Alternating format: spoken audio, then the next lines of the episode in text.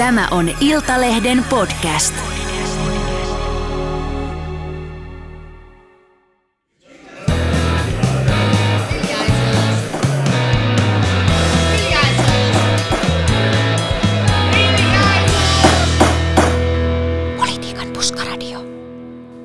Tervetuloa Politiikan puskaradion pariin. On perjantai 11. maaliskuuta ja täällä Almatalon studiossa kanssani keskustelemassa on itse oikeutetusti Iltalehden politiikan toimituksen Kaappo di Tutti Kaappi eli Juha Ristamäki. sekä politiikan toimituksen erikoistilannemies Lauri Nurmi.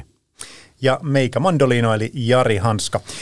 Hei, tänään meillä on jälleen aiheena erittäin vahvasti tämä Venäjän Vladimir Putinin aloittama hyökkäyssota Ukrainassa. Äh, Puhutaan hieman kaikesta siitä, mitä on peruttu, katkaistu ja lopetettu tämän sodan, sodan vuoksi ja sitten myös siitä, että miten myös Putin voidaan pysäyttää. Mutta lähdetään liikkeelle prosessista.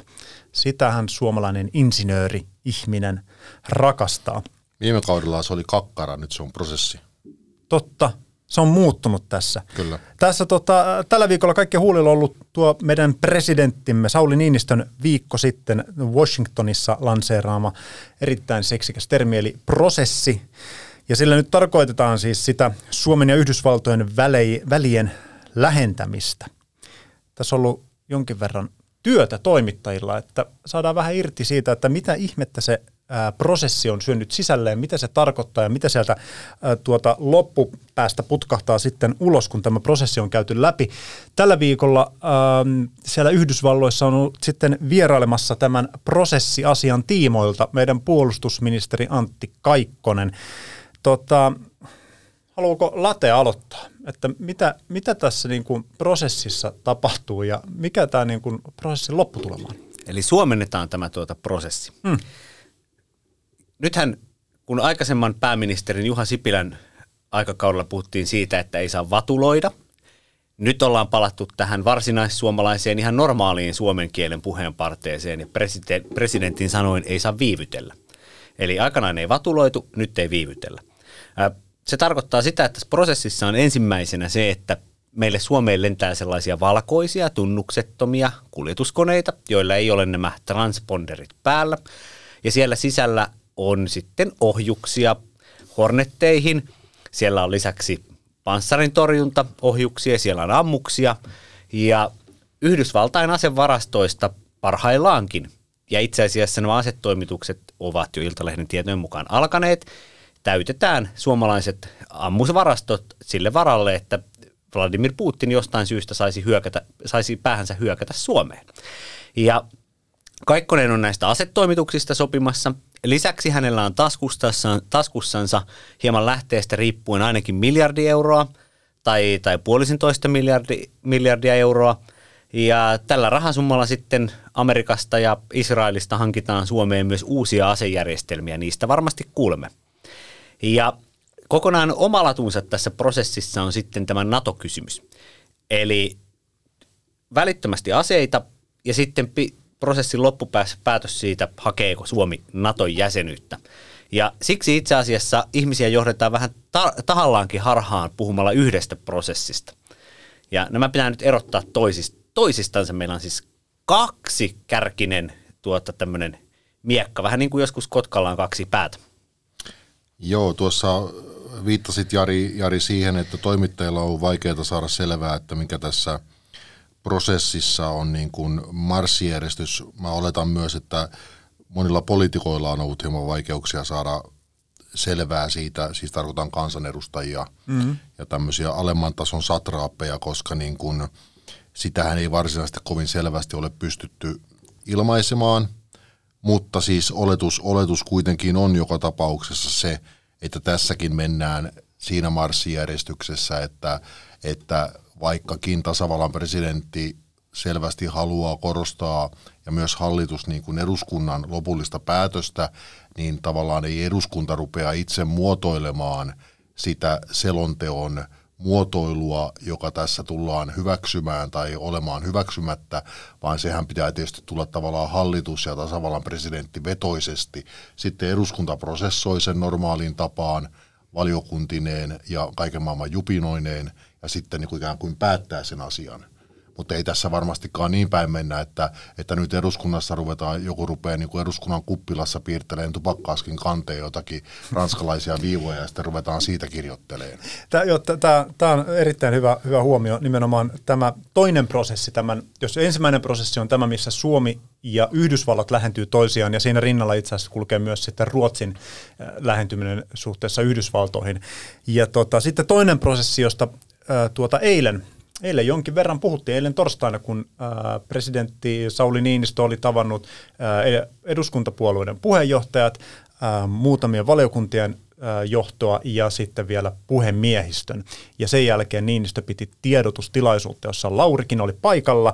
Ja tota, mä yritin sitten tämän tiimoilta vähän avata meidän, meidän juttuun sitä, että miten tämä prosessi etenee, mitä Juha tässä juuri kuvaili, niin täytyy sanoa, kun aika monelle poliitikolle soitteli, niin siellä oli hieman epäselvyyttä juurikin siitä, että, että kuka tekee mitäkin ja missäkin vaiheessa tämän tota noin, niin, ää, selonteon suhteen, mutta lopulta se marssijärjestys näyttäisi nimenomaan oman olevan se, että, että virkavalmisteluna ää, niin sanottu TP-UTVA, eli tasavallan presidentti ja sitten ää, hallituksen hetkenä uh, ulko- ja turvallisuuspoliittinen ministerivaliokunta, hirvittäviä sanahirviöitä, mutta niiden tota noin, niin, niin kuin ohjeistuksesta lähdetään tekemään tällainen, Niinistö käytti termiä puhtaan analyyttinen arvio. Kyllä. Hauskaahan on se, että omasta mielestäni Niinistö oli eilen harvinaisen selväsanainen. Et ongelma tulee vaan siitä, että suomalainen tuota, perustuslaki on kirjoitettu niin onnettomasti, että, että meillä on niin kaksi ulkopolitiikan johtajaa. Että siellä on, siellä on pre- kirjattu, että presidentti johtaa ulkopolitiikkaa yhdessä valtioneuvoston kanssa. Lain esitöissä käy ilmi, että nimenomaan yhdessä. Mutta sitten Niinistö itse on jättänyt aina juristina tähän tuota, tulkintaan semmoisen raun, että hän on aina sanonut, että ulkopolitiikkaa johtaa tasavallan presidentti. Sitten hän on hengitellyt ja juonut vähän kahvia ja sitten hän on jatkanut yhteistoiminnassa valtioneuvoston kanssa. Mutta sitten jos katsotaan sitä, että miten se sama perustuslaki on säädetty, niin eduskunta ja hallitus voisivat halutessansa viedä Suomen NATOon vaikka ilman presidentin, presidentin tuota mitään kantaa, koska päätöksen tekee 200 kansanedustajaa ja hallitus esittelee kaikki lait. Niin ei ole ihmekään, että tästä putoaa, putoaa tuota aika moni kansalainen ja poliitikko kärryiltä. Mutta tosissaan eilen Niinistö oli aika selkeä. Eli TP-UTVA on tehnyt jo päätöksen siitä, että ulkoministeriö ja puolustusministeriö valmistelevat esityksen, luonnoksen siitä, mikä on Suomen kanta NATO-jäsenyyteen. Sen jälkeen TP-UTVA ehkä tekee siihen omia lisäyksiänsä ja sitten julkistetaan tämä eduskunnalle menevä, menevä esitys. Eduskunnan valiokunnissa katsotaan, että käykö tämä eduskunnan valiokunnille, esimerkiksi ulko- mietintö ulos. Jo, puolustusvaliokunta, ulkoasiainvaliokunta – varmaan EU-politiikkaa johtava suuri valiokunta. Sitten eduskunnan suuressa salissa, jos ajatellaan, että esitetään NATO-jäsenyyteen tuota, päätymistä, niin käydään keskustelu tästä. Ja sitten se palaa uudelleen TP-UTVaan. Ja Niinistöhän kertoo, että sitten sen jälkeen mahdollisesti TP-UTVA tekee uuden esityksen että liitytään vaikka NATOon. Joo, joo se vaatii siis joo. Joo, vaatii nimenomaan hallituksen esityksen, että eduskunta Kyllä. ei siinä, siinä, kun siinä selontekoprosessissahan käsitellään myös muutakin kuin Kyllä. tätä NATO-jäsenyyttä. Siellä Huom- käsitellään huolto, huoltovarmuutta. Kyllä. Ja, ja siihen liittyy tietysti energiakysymykset ja muut, että sehän ei ole pelkästään tämä joo. Äh, mahdollinen liittoutuminen. Joo, ja siinä varmaan tulee, niin kuin siellä hyvin varmasti on se tämä NATO-kysymys niin kuin yhtenä asiana, ja siitä otetaan niin kuin hyvät ja huonot puolet esille, niin kuin Niinistö puhuu, että eduskunnalla pitää olla sitä selontekoa käsitellessään kaikki ratkaisun avaimet käsissään, eli pitää olla kaikki se tieto kasattuna näistä eri, eri vaihtoehdoista. Ja sitten tavallaan just kun sieltä valiokunnasta, mikä valiokunta sitten loput tulee olemaakaan, tulee mietintö ja eduskunta on sitä mieltä, että okei, että tässä tilanteessa saattaisi olla tarpeen Suomen turvallis- ulko- ja turvallisuuspolitiikan kannalta hakea NATO-jäsenyyttä, niin sitten sitten alkaa tavallaan se uusi semmoinen tavallaan perinteinen lainsäädäntöprosessi, että hallitus tekee esityksen varmaan aika nopealla aikataululla, ja sitten se esitellään eduskunnalle, siitä äänestetään. Ja Eikö tässä asiassa se pää, päävastuullinen valiokunta todennäköisesti ole ulkoasian valiokunta, jota johtaa Jussi halla Kyllä, Kyllä. Ja, ja sitten me voida, voimme jo tässä etukäteen vähän spekuloida sillä, että Jussi halla kantahan NATO-jäsenyyteen on ollut myönteinen. Kyllä. Ja, ja kaikki merkithän viittaavat siihen, että, että Suomi, jos nyt pitäisi tämän viikon esiintymisiä sekä pääministeri Marinia säätytalossa päivä aiemmin ja sitten Niinistöä torstaina tuolla presidentin linnassa, missä olin paikalla, niin jos heitä pitäisi tulkita, niin tällä hetkellä Suomi on matkalla kohti NATO-jäsenyyden hakemista. Mutta tässä on sitten nyt se pieni mutta. Tämä Yhdysvallat-prosessi nimittäin liittyy olennaisesti myös tähän NATO-prosessiin. Amerikkalaiset ovat täysin tietoisia siitä, että voidaksensa hakea NATO-jäsenyyttä, Suomi tarvitsee sitovat turvatakuut siitä sekunnista lähtien, kun Suomi julkistaa aikeensa hakea NATO-jäsenyyttä. Ja näin ollen, näin ollen tuota, se, mitä siellä Amerikassa valkoisen talon takkatulen lämmössä on keskusteltu, samaten kuin mitä Kaikkonenkin on jatkanut Yhdysvaltain puolustusministerin kanssa, niin on täysin selvää, että se yksi kysymys, joka on käyty läpi, on se, mitä Yhdysvallat tekisi sillä hetkellä ja mitä presidentti Biden sanoisi sillä hetkellä julkisuuteen koko maailmalle, jos Suomi julkistaisi aikeensa. Ja mä luulen, että, että tämä ikään kuin hämää myös suomalaisia äänestäjiä ja median seuraajia ja sitten pitäisi toki, ei saisi ehkä kollegoita, ja, mutta mediaa voi kollektiivisesti haukkua, niin mulla on vähän semmoinen käsitys, että aika moni mediassakin on aika pihalla kuin lumiukko tästä, että he eivät ikään kuin hahmota kaikkia asiayhteyksiä. Se tuota, tietysti myös keskustelu ihan hämmentää se nämä puoluekokoukset, joita puolueet on nyt tässä nostanut esiin, mm. siis siinä mittakaavassa, että siellä sitten käsitellään tätä myös tätä NATO-asiaa, mutta puoluekokouksesta ei sinällään ole minkäänlaisia päätäntä, ne on päätäntäelimiä puolueille, mutta nehän ei ole mitenkään valtiohallintoon liittyviä päätäntäelimiä, eikä kenenkään puoluekokouksessa tulla sitä nyt päättämään, että liittyykö, hakeeko Suomi NATO-jäsenyyttä vai ei. Mutta enemmänkin ehkä ne pitää nähdä semmoisina niin kuin, niiden paineiden niin kuin purkaamiskeinoina, jolloin sitten puolueen aktiivit saa keskustella siitä asiasta. Ja, ja ne on, kes, kun keskusta ja, keskusta ja kokoomus, no kokoomus on selvä tapaus, mutta keskusta ja tota, niin on koolla silloin kesäkuussa. Niin ja vasemmistoliitto myös. Ja vasemmistoliitto myös, niin kaiken järjen mukaanhan tämä asia pitäisi olla suuntaan tai toiseen niin kuin plakkarissa niin siihen pitäisi. mennessä. Joo, ne, ne puoluekokoukset tulee kyllä auttamattomasti liian myöhään, ellei tarkoitus ole, että niitä aikaistetaan, tai, tai että he kutsuvat esimerkiksi puolueen valtuuskunnat ja puolueen hallitukset koolle. Sehän on yksi tämmöinen, millä voidaan niin kuin kanavoida sitä puolueiden jäsenien tuota, ää, näkemyksiä. Tuossa eilen ää, mun mielestä A-studiossa taisi tuota, joku A-tolkissa oli tuota, mm, puhemies Matti Vanhanen ja hän arvioi tätä aikataulua niin, että tässä kevään aikana puhuu mun mielestä muistaakseni nyt huhtikuusta, niin tuota, tätä selontekovaihetta saataisiin vietyä tuota maaliin. Mutta täytyy huomata, siinä oli kiinnostavaa, hän nimittäin sanoi, että mikäli tarve tulee nopeammille toimille, niin niitä voidaan ohi tämän selontekoprosessin tehdä. Kyllä. Ja Eli jos niin kuin akuutti kriisi iskisi päälle, niin esimerkiksi NATO-hakemus olisi mahdollista tehdä niin kuin ohi tämän prosessin, että sitten niin kuin, sit työnnetään prosessit jonnekin Kyllä, kyllä. Kysehän on loppujen lopuksi vain kansainvälistä, tai ei vain, vain on väärä sana, mutta kansainvälistä sopimuksesta. Mm. Ei ole edes lainsäädännöstä kyse, vaan kansainvälistä sopimuksesta. Kyllä. Niin se voidaan viedä käsittääkseni aika nopeastikin läpi. Voidaan, ja tässähän on sitten se tällainen puoli, että eihän maailma odota sitä, että vihreät ovat koolla, missä he nyt ovat, tai vasemmistoliitto Porissa, kes, keskusta Lappeenrannassa, kokoomus Kalajoella kesäkuun 10.11.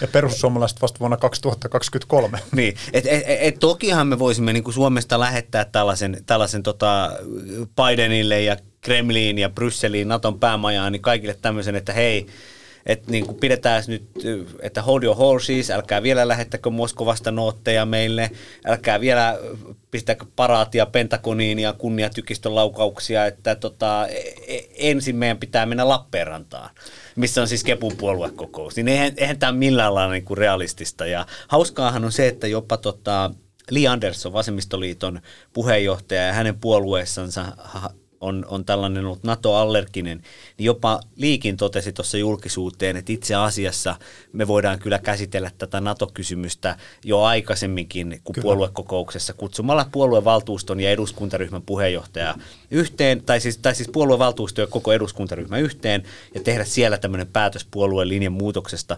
Ja ky- kyllähän tässä tosi on kyseessä, koska tota, edes vasemmistoliiton Andersson ei ole lähtenyt sanomaan, että me sitten lähdettäisiin hallituksesta, jos liityttäisiin NATOon. Et, et kyllä, se, kyllä tämä vanha, vanha R-pelko on sitten se, joka tota, suomalaista politiikkaa sitoo yhteen. Kyllä. Joo, mutta jos täytyy sanoa, että, että kyllä se varmasti niin kuin läpihuutojuttuhan se ei missään tapauksessa tule olemaan erityisesti keskustassa ja sitten tietysti demareissa. Että ehkä, ehkä eniten demareissa, koska heillä on kuitenkin aika vahvana tämä edelleen – heidän turvallisuuspoliittinen ajattelunsa on aika vahvasti sellaisten henkilöiden käsissä, jotka eivät NATO-jäsenyyttä kannata. Ei, mutta tässähän on, heillähän on tapahtunut tämmöinen, jos me ajatellaan Eero Heinaluomaa, Tarja Halosta, ää, Erkki Tuomiojaa, niin heillähän on niin kuin maailmankuvallinen kriisi. Heidän ajatuksensa siitä, että Venäjää voidaan hallita ottamalla kissanpentuja kotiin ja paijaamalla niitä ja nimeämällä kissanpentuja kauniisti tai kantamalla rauhanpinssejä Washingtonissa samettitakin rintapielessä, niin se on vähän niin kuin romahtanut. Tuota, otetaan vielä yksi aspekti tähän, tähän tuota NATO-kysymyskeskusteluun. Suomi ja Ruotsi on nimittäin kovasti tuonne Brysselin suuntaan korostaneet Lissabonin sopimuksen 42.7 artiklaa. Tämä on kyllä semmoista kansainvälisen ää, tuota, politiikan ja juridiikan tuota, noin, niin kuuminta hottia, mitä on. Mutta siis kyseinen artikla tarkoittaa sitä, että jos yhden ää, jäsenmaan, ää, jäsenmaahan tuota, hyökätään, niin muut jäsenmaat kaikin käytettävissä olevin keinoin tukevat. Ja tätähän on kerran tietyllä tapaa koeponnistettu vuonna 2015, kun Ranskaan tehtiin terrori-iskut ja Ranska ää, Naton vitosartiklan sijaan päättikin kokeilla käyttää tätä ää, Lissabonin sopimuksen eli kaikkien EU-maiden allekirjoittamaa 42.7 artiklaa. Ja Suomi lähetti silloin ää, Libanoniin UNIFIL-operaatioon tuota, satakunta päälle tuota rauhanturvaajaa, jotta Ranska pystyi irrottamaan sieltä omia joukkoja muihin tuota, tehtäviin. Tota, nyt Suomala, Suomen tuota, Sanna Marin ja Ruotsin Magdalena Andersson on korostanut nimenomaan tätä, kun EU-johtajat ovat Versaalissa tuota koolla, että nimenomaan tätä pitäisi nyt vahvistaa ja saada tota, parannettua tätä ää, tavallaan EU, Euroopan tai EUn tämmöistä sisäistä turvallisuusmekanismia. Miten te näette, mikä merkitys sillä on? Miten se kytkeytyy tähän NATO? Ruotsihan ei ole aikaisemmin ollut kovinkaan innostunut tästä Jep. samaisesta pykälästä. Nyt he ovat tietysti härän tullen olleet sitä innostuneita. Ja, ja eikä siinä sinänsä, siinähän ei ole mitään pahaa, että mm. Suomi, ja Suomi itse asiassa on pitkään yrittänyt niin kuin herätellä henkiin sitä pykälää, johon siis valtaosa EU-maista ei ollut mitään kiinnostusta, koska ne ovat NATO-maita. Ja Suomihan on yrittänyt hakea sille sisältöä sille, sille niin kuin solidaarisuuslausekkeelle tai, tai tota niin, niin, turvalausekkeelle, mutta niin kuin, kysymyshän on loppujen lopuksi siitä, että, että sehän, se, tokihan, on, tokihan me emme ole samassa tilanteessa kuin Ukraina, mm-hmm. koska me olemme EU-jäsen valtio. Eli silloin varmasti, jos meihin kohdistuu sotilaallinen aggressio, niin me automaattisesti saataisiin tukea muilta EU-mailta. Mutta en usko, että tuo turvalauseke, vaikka sitä kuinka vääntelisi kirjeitä lähettelisi, niin se ei, ei takaa millään tavalla sitä, että me saataisiin niin sanottua kovaa apua kriisitilanteessa. Ainoastaan todennäköisesti siinä tilanteessa sitä voisi tulla Ruotsilta pikkusen tämän vanhan, vanhan niin kuin suhteemme ja lähe, läheisyyden takia ja ehkä Briteiltä, jotka eivät edes kuulu EUun. Että tavallaan se on edelleen se 42.7 artikla on kuitenkin kuollut kirjain. Että sen, sen varaan, siitä on ihan mukava jupista ja käydä teoreettista keskustelua, mutta se, se ikään kuin materialiso, materialisoituisi niin kuin todelliseksi avuksi – niin se on sitten, se on kyllä, se on kyllä tämä... Se on tavallaan se, jäsenvaltioiden omassa Se ei ainakaan, tava, se ei ainakaan tavannut nyt tämän akuutin kriisin ja tämän, tämän maailmantilanteen osalta, ehkä sitten joskus tulevaisuudessa. Tässähän juuri kuten Juha totesi, niin siinä on enemmänkin tällainen sisäpoliittinen Ruotsin demareitten juttu. Nimittäin tässä Magdalena Anderssonin kävin katsomassa sen Regeringskansliatin tiedotustilaisuuden. Ja Magdalena Andersson hän jo itse upotti itsensä täydellisesti, kun hän ensin meni kertomaan, että me ollaan lähetetty Suomen pääministerin kanssa tämmöinen kirje, jossa me kysellään, että mitä jäsenmaat tekisitte, jos, jos tuota hyökättäisiin vaikka Ruotsiin tai, tai Suomeen. No, hän näytti hetken aikaa siinä pollealta, että nyt, nyt, nyt, nyt vahvistetaan Ruotsin turvallisuutta. No siinä sitten tietenkin äh, oivaltava toimittaja heti kysyi, että lähettäisikö Ruotsi joukkoja ja sotilaallista apua, jos johonkin EU-maahan hyökättäisiin. Niin Magdalena Andersson ei edes itse pystynyt sanomaan, että ja vist, naturligtvis, vaan hän alkoi kierrellä kuin kissa kuumaa puuroa. Niin tämä Magdalena Anderssonin kömpelö pluffi ikään kuin romahti jo muutamassa kymmenessä sekunnissa. Ruotsihan on nimenomaan sanonut, että he eivät usko mihinkään EU-puolustukseen, ja tämä oli vain kömpelö yritys yrittää ikään kuin jotenkin kotiyleisöä vakuutella, että NATOon ei olisi pakko liittyä. Tämä kirjehän oli, oli Ruotsin puolelta sosiaalidemokraattien silkka sisäpoliittinen yritys sille, että siellä porvarioppositio ja centerpartiet ja sitten Sverigedemokraatit eivät saisi lisää virtaa vaatimuksilleen NATOon liittymisestä. Varmasti näin ja se, se Ruotsin tosiaan tämä sisäpoliittinen tilanne on hieman niin kuin epäselvä siinä mielessä. Heillähän on vaalit tulossa syksyllä ja, ja demarit siellä perinteisesti ovat olleet NATO-kriittisiä, NATO vastustajia ja, ja ovat, ovat niin kuin ikään kuin vaankieliasemassa totta kai isona, isoimpana puolueena siinä, siinä kuviossa. Mutta sitten tavallaan mitä keskustelua siellä on käyty, käyty niin, niin, niin tämän kun hän Andersson sanoi myös, että ei ole mitään syytä liittyä nyt NATOon, koska se lisäisi jännitystä Itämerellä, niin on toisaalta niin kuin ikään kuin vaadittu häntä myös niin kuin perumaan nämä puheensa. Toisaalta on nostettu esiin tämä, että tämä on puhdasta vaalitaktiikkaa, ja toisaalta sitten sitä, että, että taustalla voi olla osittain myös se, että Ruotsi, kun tämä tuli Ruotsillekin tietysti aika yllättäen tämä niin kuin, niin kuin Venäjän niin kuin brutaali voimankäyttö, niin Ruotsala, Ruotsi ei ehkä koe olevansa puolustuksellisesti sellaisessa valmiudessa, että niillä niillä on myöskään sitä, sitä kautta niin kuin halua nyt niin kuin keikuttaa venettä. Tosin se on hieman erikoista se, että Ruotsilla on aina ollut Yhdysvaltoihin huomattavasti vielä meitäkin läheisemmät, läheisemmät suhteet, niin he, itse asiassa heidänhän niin kuin askeleensa NATOon olisi huomattavasti pienempi kuin meidän. Ja sitä, sitä kautta, jos sitä oikein niin yrittää kuoria sitä sipulia, niin jääkö sieltä loppujen lopuksi tosiaan muuta jäljelle kuin tämä Laten mainitsema vaalitaktinen niin kuin venkoilu? Puhutaan seuraavaksi vähän siitä, mitä kaikkia Venäjän hyökkäyssodan takia on Venäjän markkinoilta lähtenyt pois. Sieltä on ilmoittanut, tässä on Tämä lista on varmaan niin kuin järjettömän pitkä, mutta mainitaan nyt muutamia. McDonald's, Netflix, Apple, Valio, Paulik, SOK, Shell, TikTok, Deloitte, Warner, Sony, Universal, UPM, Metsä Group.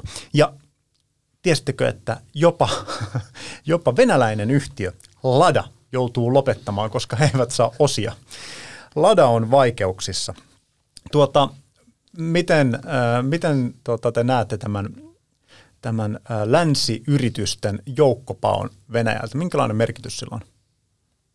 Tässähän, tuota, jos ajatellaan pietarilaisen, tämmöisen keskiluokkaisen, koulutetun töissä olevan väestön arkea, niin heitähän lähtee vaikkapa 16 prismaa. Ja tämä oli muistaakseni se luku, jonka SOK ilmoitti, että, että nyt menevät prismat kiinni.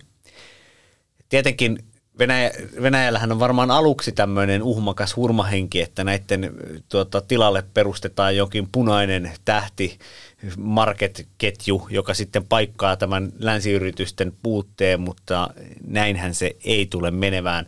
Vaan fakta on se, että venäläiset saavat nyt sitten takaisin tämän Putinin haluaman Neuvostoliiton. Ja he saavat sen takaisin sillä tavalla, että hyllyissä on tyhjää, siellä on vain, vain paria eri juustobrändiä, jos niitäkään. Ja sitten tällaiset ajatukset, että voitaisiin komentotaloudessa korvata vapaassa markkinataloudessa toimivien yritysten innovatiiviset tuotteet, tuotekehittelyt ja, ja asiakkaita ja kuluttajia huomioon ottavat makumieltymykset ja, ja TV-tarjonta, niin ne on ihan puhdasta utopiaa. Lisää Putin-juustoja, Putin-televisiota ja lisää totalitarismia. Tämähän se, tämähän se niin seuraus on. Ja Niin, se aikaisempien pakotteittenhan seurauksena Venäjä ei itse asiassa ole kyykännyt siinä, ehkä siinä mittakaavassa, kun on ajateltu, koska he ovat osittain pystyneet niin kuin luomaan tavallaan niitä teollisuustuotteita, tai sitten länsimaiset yhtiöt ovat ruvenneet siellä niitä tekemään – tai, kun, kun tota, eikä se ole sillä tavalla romahtanut, mutta kyllähän tämä on tietysti aikamoinen, aikamoinen tulva on jo tuotteita ja yrityksiä, jotka lähtee, että varmasti, varmasti tuota se on nyt aika niin kuin aikamoinen alamäki. Itse mietin vaan sitä, että, että tavallaan niin kuin myös tämän, myös tämän niin kuin Ukrainan aseistamisen ja talouspakotteiden se, ikään kuin tarkoitushan pitäisi olla se, että saadaan se venäläinen hallinto vaihtumaan, saadaan venäläin, venäläiset lopettamaan sotimisen ja mm-hmm. ikään kuin, että se hallinto vaihtuu siellä, tai ainakin hallinnon suunta vaihtuu radikaalisti. Niin toisaalta sitten on näitä olikarkkeja nyt niin kuin, heillä ei ole hyvä olla enää Lontoossa tai, tai Yhdysvalloissa tai muissa länsimaissa, mutta esimerkiksi tänään oli just juttua siitä, että miten he ovat siirtäneet omaisuuttaan Katariin että ainahan tässä maailmassa löytyy näitä maita, jotka mielellään ottavat vastaan kaikki maailman olikarkkien ja, ja muiden niin kuin, tota niin, ja, ja niin kuin rikollisjärjestöjen ja muiden rahat. Et sikäli se niin kuin taival voi olla kuitenkin aika pitkä ennen mm. kuin se lopulta iskee siihen, siihen, niin kuin siihen Putinin lähipiiriin ja siihen olikarkkiporukkaan, joka on joka tapauksessa niillä luonnonvaroilla pystynyt luomaan itselleen ja, ja suku, suvulleen ja, ja, ja kaukaisille serkuilleen niin kuin valtavan omaisuuden. Kyllä. Että, että valitettavasti niin kuin kärsimys tulee todennäköisesti olemaan aika pitkä. Kyllä, ja sitten tässä on huomattava se, että iso osa tästä väestöstä, joka näitä yrityksiä vaikkapa pitää tärkeinä, niin se on jo edeltävän kymmenen vuoden aikana sieltä 2010-luvun alun mielenosoituksista ja vaali, vaalien väärentämisestä lähtien, niin muuttanut massiivisessa määrin Englantiin, Ranskaan, Saksaan, Baltian maihin, Puolaan, Suomeen, Ruotsiin, meilläkin asuu kymmeniä tuhansia sellaisia venäläisiä, jotka ovat tosiasiassa todenneet, että Putinin meininki riitti meille jo siis kauan aikaa sitten. Mm. Ja nythän kaikki elektrojunat ovat viimeistä paikkaa myöten, että valitettavastihan se seuraus on vähän sama kuin aikanaan oli Natsi-Saksassa, että ne, jotka näkivät, että en halua tänne, tänne veneeseen jäädä, niin he lähtevät sieltä pois ja sitten jäljelle jäävät sellaiset, joilla ei ole vaihtoehtoa tai jotka uskovat sokeasti siihen järjestelmään.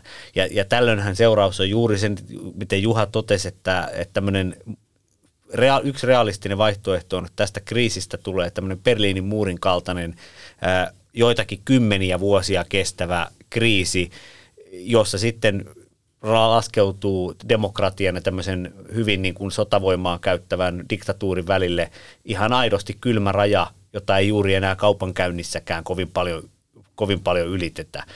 Ja kyllähän länsimaat tietää tämän, että on vain pessimistisiä ja vielä pessimistisempiä ja synkempiä vaihtoehtoja, mutta kun mitään ei voida, niin jos lasketaan, että 10 prosentinkin mahdollisuudella Putinin hallinto kaatus, niin pistetään olin ja yritetään sitä, että jos se 10 prosenttia toteutus ja venäläiset sanoisi tänä keväänä jo Putinille tai joku Eversti tot, te, tekisi tämmöiset Stauffenbergit tai Stauffenbergit. Mm. En nyt mene enempää tässä siihen, voitte lukea historiaa, mitä se, mitä se Stauffenberg yritti. Tuota, tässä on myös sitten tämä, tämä aspekti, että vaikka sota loppuisi välittömästi tällä hetkellä, tällä kellon lyömällä, kun late potkaisee tuota pöydän, pöydän jalkaan, niin tuota, ää, eihän ne yritykset palaa sinne. Ne riskit siellä Venäjän markkinallahan on ihan järkyttävän suuret tällä hetkellä.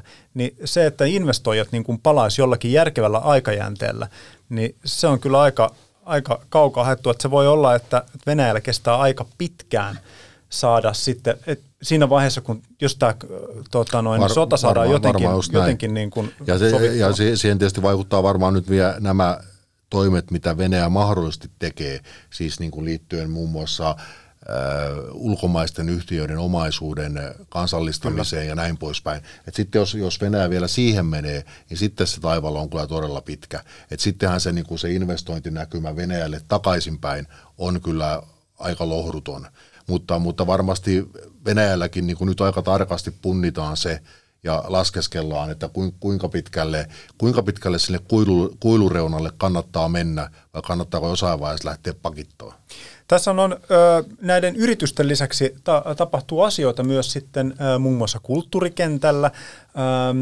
Ateneum esimerkiksi jätti, lähet, ei suostunut lähettämään teoksia Venäjälle tuota taidenäyttelyyn, vetosivat siinä ratkaisussa siihen, että vakuutusyhtiö ei enää niin kuin, näitä pysty tuota, näitä teoksia vakuuttamaan, että siinä on niin iso riski, mutta todellisuudessa taustalla hyvin todennäköisesti oli nimenomaan sotatoimet ja Venäjän politiikka.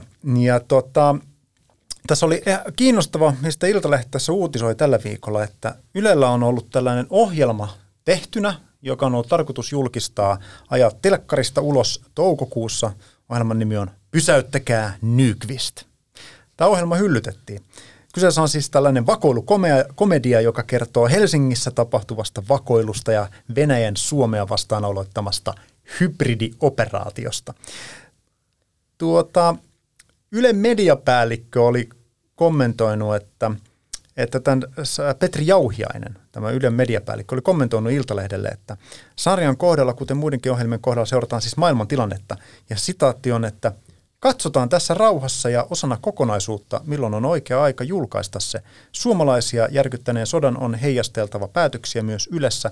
Tärkeä osa journalismia on linjaukset lähetettävistä ohjelmista ja niiden ajankohdista aliarvioidaanko tässä vähän nyt katsojia, että, että erotetaanko me fakta ja fiktio, jos sieltä tulee tuota... No sehän nyt on niinku perinteinen nyrkkisääntö, että katsojia ja lukijoita voi ikinä aliarvioida liikaa, mutta tota, niin, niin, ehkä tässä tapauksessa kuitenkin olisin taipuvan, tämä oli siis vitsi tämä edellinen, varmaan ymmärsit, niin tuota, myös Late ymmärsi.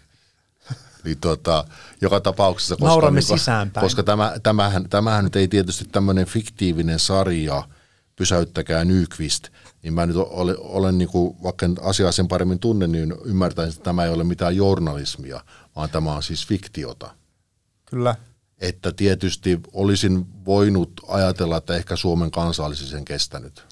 Tässähän voidaan nyt sitten miettiä, että kun meillä on ollut jo viimeisen 20 vuoden ajan, niin, niin nimimerkki Ilkka Remes on tuota, hallinnut dekkaritilastoja ja näissähän Venäjä on hyökännyt Ahvenanmaalle ja välillä on tuo, ja Helsingissä on ollut jos jonkinlaista tuota vakoiluoperaatiota ja aluksihan näitä pidettiin tällaisena hyvän mielikuvituksen tuotteena, mutta sitten yksi kerrallaan itse asiassa Remeksen juonenkulut ovat muuttuneet tosielämän tapahtumiksi, ainakin osa niistä kirjojen tapahtumista. Ää, siten, että on paljastunut, että fsp kytköksissä olevilla ihmisillä on Suomessa merkittäviä kiinteistöomaisuuksia ja puolustusvoimat niitä seuraa erittäin tarkasti. On tehty iskuja tuota, näihin kohteisiin verotarkastuksen nimissä, viittaan siis Airiston helmeen, Kyllä. ja sitten on alkanut erilaisia sotia Putinin toimesta, niin voisihan nyt tietenkin ajatella, että, että kirjakaupatkin voisivat todeta, että, että vedetään nyt nämä kaikki Remeksen kirjat pois myynnistä, koska tuota, nämä voivat nyt järkyttää jotain, kun, kun Venäjästä piirretään tätä kuvaa. Et, kyllähän tämä Ylen päätös nyt näyttäytyy anteeksi sensuurilta, herra Jauhiainen. Niin, en mä tiedä se, niin, sensuurilta, mutta ainakin siitä, että totta kai niin kuin, ymmärrän, että Yle on verorahoitteinen laitos ja, ja heidän on niin kuin, ehkä tarkalla korvalla ja silmällä seurattava niin kuin kansalaisten reaktioita. Epäilemättä tämmöinen sarja, niin kyllä siellä varmasti niin kuin palautelaatikko olisi soinut, että, että ne ihmiset, jotka ei niin kuin tosiaan erota faktaa ja fiktiosta, ja niitäkin tässä maassa löytyy. Tämäkin oli taas niin kuin tavallaan vitsi tai ei edes ollut vitsi. Se ei kyllä ollut vitsi. niin, totta. niin, tota, niin, niin, varmaan olisivat ajatelleet, että minkä Herran Jumala nyt Yle lähettää tämmöistä ohjelmaa, että onko siellä Helsingissä jo, niin kuin, onko siellä itänaapuri jo niin kuin, tota niin, etä, Etelä-Satamassa niin, tulossa. Niin ajattelee, että tämä on joku tehtaankatu live, mikä tulee. Niin. mutta pysäyttäkää Nykvist. mutta, mutta jotainhan, tota, kun Supon päällikkö Antti Peltarikin on aina sanonut, että, että vakoilijoita on Suomessa jo enemmänkin jopa kuin kylmän sodan aikana aikana ja Tehtaankadulla on, on tota, väkeä kuin Vilkkilässä kissoja, niin, niin jotainhan näiden tosielämän tuota, Nykvistienkin veli venäläisten on keksittävä, että ties vaikka täällä Almatalossakin, on, onkohan meilläkin myyrä? Todennäköisesti. Tätä pitää ruveta ihan tarkkailemaan uusilla silmillä tätä tilannetta. Hei, otan vielä, vielä yksi tota, näkökulma tähän, tähän tuota, peruuttelukeskusteluun. Tuota, Meidän opetus- ja kulttuuriministeri Antti Kurvinen kertoi tässä, mm, tuota, että korkeakoulujen yhteistyö työ tulee Venäjän kanssa päättymään. Ja äh, itse olen jäänyt tässä vähän miettimään, että kun tässä kaikkea mahdollista peruutellaan ja katkaistaan äh, kaupallisia suhteita ja näin pois, mikä on erittäin ymmärrettävää, niin onko tässä sellaista riskiä, että katkaistaan vahingossa myös suhteita sinne Venäjän kansalaisyhteiskuntaan, jota tällaisessa tilanteessa itse asiassa kannattaisi tukea, jotta päästäisiin siihen tulokseen, että se Putinin regiimi saataisiin nurin? On varmasti se riski, mutta tietysti se kansalaisyhteiskuntatoiminta valitettavasti varmaan Venäjällä on mennyt viime aikoina sellaiseksi, että, että kuinka vahvasti he pystyvät sitten toimimaan länsimäisten tahojen kanssa, koska heidät voidaan hyvin helposti leimata mm. niin kuin vieraan vallan yhteistyökumppaneiksi ja heittää putkaan. Että tavallaan se on niin jo ikään kuin Venäjän sisälläkin tehty aika vaikeaksi. Mutta kyllä, mulla, kyllä mun, mun mielestä tuossa tietynlainen, tietynlainen huoli, huoli siitä on, että, että riippumatta siitä, että mitä Venäjä on nyt tehnyt Ukrainassa ja mikä sen, mikä sen niin kuin aggressiivisen nyt ilmitulleen politiikan niin kuin seuraava askel on, niin jollakin tavalla mä kuitenkin näkisin, että, että se, se, sen maan niin kuin kaikin tavoin niin kuin työntäminen Pohjois-Korean kaltaiseksi hylkiövaltioksi ei välttämättä ole kuitenkaan se ihan se kaikkien paras politiikkamalli, koska tässä on kuitenkin se ero, että Venäjä on kaikesta huolimatta 150 miljoonan ihmisen valtio, ja heillä on myös aika mittava ydinasearsenaali muun muassa. Eli tarkoitan siis sitä, että välejähän ei voida totaalisesti katkaista.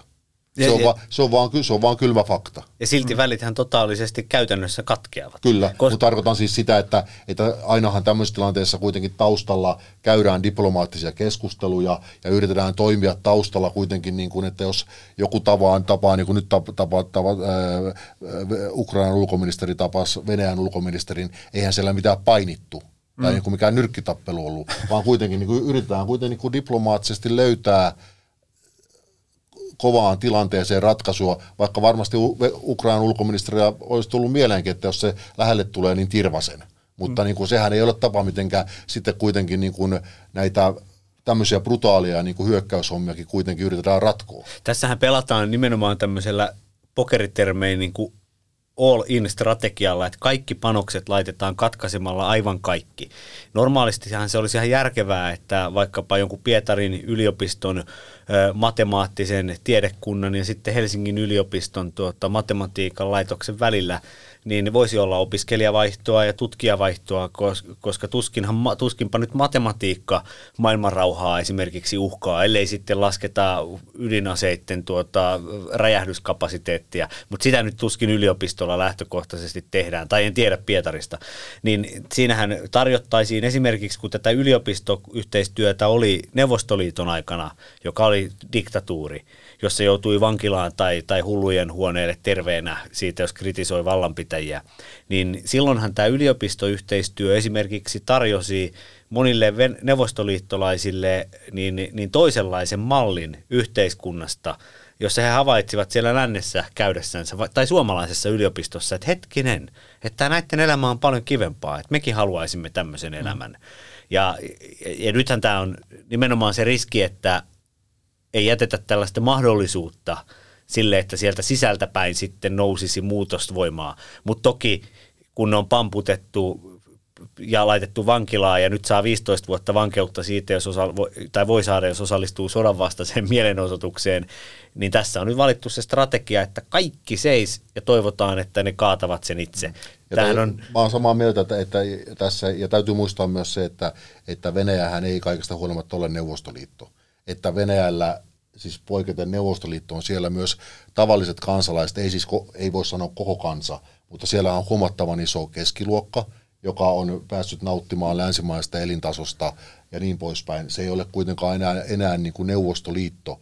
Et sikälikin mun mielestä tämän niin kuin, se, että, se, että tämän heidän niin kuin, hyökkäyssodan niin kuin seurauksena heidät yritettäisiin tavallaan niin kuin tietoisesti työntää takaisin siihen pahuuden lokeroon, missä Neuvostoliitto oli, niin se, se ei välttämättä ole se ihan loppujen lopuksi se paras keino, mutta totta kai nyt niin kaikki pitää olla pakotteet ja Ukrainan aseistaminen ja kaikki niin kuin totta kai täydellä voimalla, jotta tämä, niin kuin tämä tämän hetken hulluus saadaan katkaistua. Paras tapa ratkaista tämä olisi laittaa Moskovan ja Kiovan pormestarit nyrkkelykehään. Siinä saattaisi Ukraina pärjätä hyvin, koska siellä pormestarina on entinen nyrkkeilyn raskansarjan maailmanmestari Vitali Klitschko. Ja otetaan vielä loppuun tämmöinen pikainen pohdinta siitä, että mihin se Putin pysähtyy, koska jos ei se ole Vitali Klitschkon rautainen nyrkki, niin, niin, niin mikä se sitten on? Nyt on massiiviset pakotteet päällä, Venäjän talous kyykkää aika kovaa, pörssi edelleen kiinni. Ää, kävin tuolla Washingtonissa käydessäni haastelemassa Suomen Yhdysvaltain suurlähettiläs ää, Mikko Hautala, ja hän arvioi sitä, että, että vaikka nämä ta- talouspakotteetkin on tosi kovat, niin kyllä Venäjä pystyy varmasti jossain määrin, ja ehkä enemmän kuin me uskommekaan, niin sopeuttamaan omaa talouttaan. Tuota, mitä te arvioitte? Saadaanko Venäjä laitettua niin sanotusti kuriin sillä, että kaikki rahahanat ja yhteydet katkotaan, mitä tässä ollaan nyt keskusteltu, vai onko tässä riskinä, että sekin eskaloi tätä tilannetta nimenomaan siellä sotilaallisella puolella? Mikä on näkemys? Voihan se eskaloida, eskaloida ainakin niin kuin Putinin ja Putinin hallinnon toimintaa, mutta kun noista vaihtoehdoista kysyit tai mietiskelit, niin, niin, niin ainakin yhtäkkiä näkisin, että siinä on niin kuin vaihtoehdot on se, että tota, Venäjä saa voiton Ukrainassa, siis sellaisen voiton, että se ikään kuin voi, voi niin kuin tyytyä siihen, tulee alueluovutuksia tai jotain vastaavaa, ja sitten tuota, sen kanssa eletään jollakin tavalla ja sitten pakotteet jatkuu ja sitten jollakin aikavälillä ehkä niitä puretaan tai ei pureta. No sitten yksi vaihtoehto on se vallankaappaus, Venäjällä tapahtuva, että hänet ja hänen hallintonsa joku syöksee pois vallasta, tai sitten, että hänet tuhotaan niin kuin sotilaallisesti, länsi tuhoaa hänet sotilaallisesti. No todennäköisesti tämä viimeinen vaihtoehtohan on kaikista epätodennäköisin ainakin tässä, tässä vaiheessa. No sitten on se vallankaappausvaihtoehto, jotenkin kuitenkin ehkä itse, voin olla hyvinkin väärässä, mutta tässä, tässä vaiheessa katsoisin vielä, että, että se todennäköisin vaihtoehto on se, että, että jonkinlainen ikään kuin Ukrainan ratkaisu saadaan aikaiseksi jollakin aikavälillä. Tosin kyllähän sekin vaikeutta vaikuttaa. Mutta sehän on selvää, että, että se, se vaihtoehto, että Putin jotenkin niin kuin luopuisi vaihto, vapaaehtoisesti vallasta tai niin kuin lähtisi vain kälppimään, niin se ei varmaan toteudu. Että siis joku, joku näistä kolmesta muusta vaihtoehdosta sitten ehkä on todennäköisin. Ja nythän tässä pitää muistaa se, että juuri niin kuin Juha sanoi, että meillä on vaan huonoja vaihtoehtoja. Ja jos nyt palataan siihen, että mitä Putin on tehnyt, niin Putin on kirjoittanut samanlaisen manifestin kuin Adolf Hitler aikanaan. Adolf Hitler halusi Lebensraumia idästä. Putin on kirjoittanut sellaisen manifestin, että Ukrainan kansalla ei ole niin kuin oikeutta olemassaoloon, exist – ja, ja, ja, ja se on jotain niin sairasta, että, sitä, että siihen on vasta, sitä on meidän täällä demokraattisissa maissa ollut ikään kuin vaikea siihen todellisuuteen havahtua ja herätä. Tästä johtuen sitten sotilastiedustelut, ulkoministeriöt, puolustusministeriöt, valtionjohdot hitaasti eri demokraattisissa maissa ovat päätyneet siihen vaihtoehtoon, että kun Putin on myös puhunut, että hän haluaa Neuvostoliiton takaisin, niin tiedän, että ihan realistisena vaihtoehtoskenaariona pidetään sitä, että jos Putin saa Ukrainassa aseellisesti haluamansa ja vaikkapa miehittää koko maan, niin hänen seuraava tavoitteensa olisi jatkaa tätä sotilaallista hyökkäystä demokratioita vastaan itäisessä Keski-Euroopassa. Ja tästä johtuen keskeinen strategia on se, että aseistetaan ukrainalaisia niin paljon, että Venäjä, venäläisiä sotilaita kuolisi niin paljon, että se muuttaisi tätä Putinin kalkulointia. Mutta sitten samalla kulkee rinnalla myös se vaihtoehto, että kävin tässä viikolla yhden keskustelun, jossa pidettiin ihan reaalisena vaihtoehtona sitä, että Putin tappaa noin 200 000, 300 000 siviiliä samalla tavalla kuin Syyriassa – tai jos ei nyt ihan, niin sanotaan vaikka, että kymmeniä tuhansia. Samaan aikaan venäläisiä sotilaita voi kuolla 50 000, 100 000, ukrainalaisia sotilaita 100 000, ja siitä huolimatta Venäjä pyrkii jatkamaan sotilaallista operaattiotansa vaikka maakäytävän saamiseksi Kaliningradiin ja uhkaa taktisilla ydinaseilla. Ja nämä vaihtoehdot, joita ihan oikeasti puhutaan, niin nämä, nämä on niin äärimmäisiä, että niissä alkaa monella, monella loppua sellainen, sellainen käsityskyky, että nämä on niin kuin todellisuutta, mutta ne ovat todellisuutta. Tuota, tasavallan presidentti tuossa eilen äh, infossa kuvasi tätä tilannetta. Hän oli, täytyy sanoa, että hänen olemuksensa oli äh, ehkä huolestunein, mitä mä oon tämän tota, Ukrainan sodan aikana hänen infoissa nähnyt. Se vaikutti niin kuin, oli niin kuin otsa jotenkin poikkeuksellisen kurtussa. Mutta tota, Niinistö siis käytti tämmöistä vaakakuppivertausta. Että toisessa vaakakupissa on tämmöinen äh, ihmisten kylmä tappaminen ja sen tappamisen jatkuminen siellä, tota, ja nyt puhutaan nimenomaan äh, siviileistä ja tästä Venäjän, Venäjän tota noin, niin pommituksista siviilikohteisiin. Ja toisessa vaakakupissa on sitten tämä kriisin eskalaatio.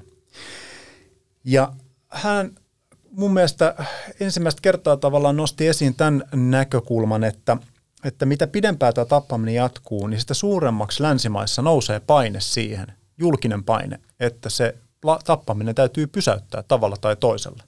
Näettekö te, että se on niin kuin, että, että tietyllä tapaa, kun sitä siviilikohteita noin massiivisesti pommitetaan, ja jos ajatellaan, että tässä niin kuin Kiovaa aletaan murtamaan niin sanotusti tiili tiileltä, niin että kynnys jossain vaiheessa nousee. Tai että kynnys ylittyy. Epäilemättä se varmaan ylittyy jossain vaiheessa.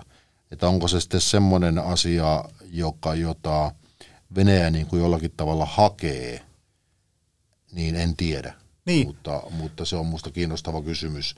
Mutta väistä, väistämätöntähän se on, että jossain vaiheessa se ylittyy onhan se toki ylittynyt jo, niin kuin ajat sitten siinä mielessä, että Ukraina on yritetty aseistaa niin, kuin, niin, niin paljon kuin pystytään, mutta sittenhän on se kysymys siitä lento, lentotilan turvaamisesta. Mm, kyllä. Sehän ei tarkoita välttämättä sitä, että lännen pitäisi laittaa sinne äh, taistelulentokoneita, vaan että lännen pitäisi, sitten, lännen pitäisi suoraan antaa viedä sinne ilmatorjunta-aseistusta, jolla, jolla, jolla se ilmatila pidettäisiin puhtaana. Kyllähän niin tässähän juuri esimerkiksi Yhdysvaltain asianhoitaja Suomessa välitti meille Iltalehden tällaisen kirjeen suomalaisille ja Suomen, Suomen kansalle, jossa esimerkiksi Yhdysvallat kiittää, että he erityisesti arvostavat sitä, että Suomikin on tehnyt tällaisen historiallisesti vaikean päätöksen Ukrainan aseistamisessa, ja sitten siinä kerrotaan, että yhdessä me laitamme Venäjän maksamaan tästä hyökkäyksestä. Ja kun tilanne on näin kärjistynyt, että avoimesti tasavallan presidenttikin eilen, eilen tuota totesi, että me olemme liittoutuneita. Että kukaan ei enää Suomessa puhu jostain tällaisesta tuota, ystävyyspolitiikasta, vaan puhutaan ihan suoraan siitä, että me ollaan länsiliittoutuneita. Niin askel tähän ilma tuota kieltoalueen suuntaan, kuten Juha totesi, on yksi, yksi vaihtoehto. Toinen vaihtoehto on, on, on sitten se, että kun jos käytetään vaikka kemiallisia, Venäjä käyttäisi kemiallisia aseita, niin jossain vaiheessa lännessäkin voidaan päätyä niin äärimmäiseen analyysiin, että, että Putin tässä punkkermentaliteetissa todella hakee Neuvostoliiton palauttamista, joka tarkoittaa sotaa, laajempaa sotaa joka tapauksessa. Ja silloin ö, todennäköisesti se aloite haluttaisiin sotilaallisesti ottaa demokraattisille valtioille itselle ja tehdä sitten aluksi kokeilla sitä Venäjän bluffikynnystä niin, että lähetettäisiin vaikka rauhanturvaoperaation nimissä brittiläisiä tai amerikkalaisia erikoisjoukkoja turvaa pelastamaan mottiin jääneitä siviilejä – ja sitten katsottaisiin se, että onko, onko Vladimirista oikeasti käyttämään vaikkapa taktista ydinasetta ja luotettaisiin siihen, että ei ole. Koska Putinhan on voinut ikään kuin, ikään kuin käyttää hyväksensä sitä, että, että häntä pidetään tässä mielessä hulluna. Ja mun mielestä amerikkalaiset on arvioinut hyvin, että on täysin epäolennaista, irrelevanttia, onko, onko Putin hullu vai ei, vaan pitää katsoa hänen toimintaansa. Ja hän on valmis selvästi tuhoamaan tuhansia siviilejä ja asutuskeskuksia, aivan kuten Hitlerkin oli aikanaan, mutta olisikohan kuitenkaan valmis käyttämään sitä ydinasetta? Ja voihan se olla, että jossain vaiheessa on pakko katsoa ne Putinin kortit. Nythän Putin voi kiristää, mutta kiristet heitetään se pallo takaisin. Tässähän on sitten suursodan vaara, mutta kun se suursodan vaara on jo olemassa. Ja tämän takia Niinistö itse asiassa, hän oli eilen, hän oli silmin nähden järkyttynyt. Hän siinä aluksi sanoi, että, että enää ei riitä tällaiset sanat kuin, kuin järkyttävä kuvaamaan tätä tilannetta. Ja ja tuota, sitten kun häneltä kysyttiin tästä puhelinsoitosta Putinille, joka on perjantaina juuri tämän ohjelman, ohjelman tekopäivänä, niin tuli sellainen kuva, että ei hän pohjimmiltaan itsekään enää usko. Ei se ole keskustelultansa sellainen keskustelu, että sillä, sillä todennäköisesti saavutettaisiin yhtään mitään muuta kuin se, että Niinistö sitten ainakin jollakin tapaa ilmaisee sen, että oletko sinä ihan tosissasi Vladimir, haluatko sinä todella syöstä Euroopan sotaa ja todella upottaa Venäjän tähän talouskurimukseen. Ja mä luulen, että se on aika suora, tuskin, koska eihän Niinistölläkään ole enää – enää tuota hirveästi tällaista saavutettavaa itsellänsä, kun nämä naamiot on riisuttu, kuten hän itse ilmaisi. Kyllä. Ja tässä on vielä se, että, että kun puhuttiin näistä kemiallisista aseista, niin Venäjähän on kutsunut puolestaan YK turvaneuvoston nyt koolle ja äh, syyttää siis Yhdysvaltoja siitä, että Yhdysvallat äh, olisi valmistellut biologisia aseita Ukrainassa, mikä, mihin tota, Yhdysvallat on tämän kiistänyt moneen, moneen kertaan, mutta tota, tässä on ollut tämä epäilys, että rakennetaan nyt tämmöistä niin kuin, äh, omaa tota, kaasusbelliä niin sanotusti tota, äh, omaan biologisten tai kemiallisten aseiden, aseiden käyttö, joka on taas ihan uusi askel tota, tämän konfliktin syventämisessä. Mutta me tota noin, niin ei tätä sotaa täällä studiossa todennäköisesti voiteta, saada voiteta, ratkaisu. ei voiteta. Ei. ei tosi hävitäkään, mutta ei kumpaakaan. Ja sehän sitten tulee mieleen, että, että tota, suomalaisi, suomalaisillehän on nyt toisteltu tätä, että meihin ei tällä hetkellä kohdistu uhkaa tai meihin ei välittömästi kohdistu uhkaa. Niin aika monihan on varmaan nukkunut yönsä kohtuullisen tuota epälevollisesti, kun, kun tuota, näihin politiikan puheenparsiin on tullut, että ei, ei välittömästi ei kohdistu. Ei tällä hetkellä ei juuri kohdistu. Otat late konjakki hömpsyt, menet saunaan ja nukut hyvin ensi yön. Ja vähän viskiä. Ja vähän viskiä. Tämä on hyvä vi, äh, tuota ohje kaikille kuulijoillemme. Viikon vitsi. Vladimir Putin.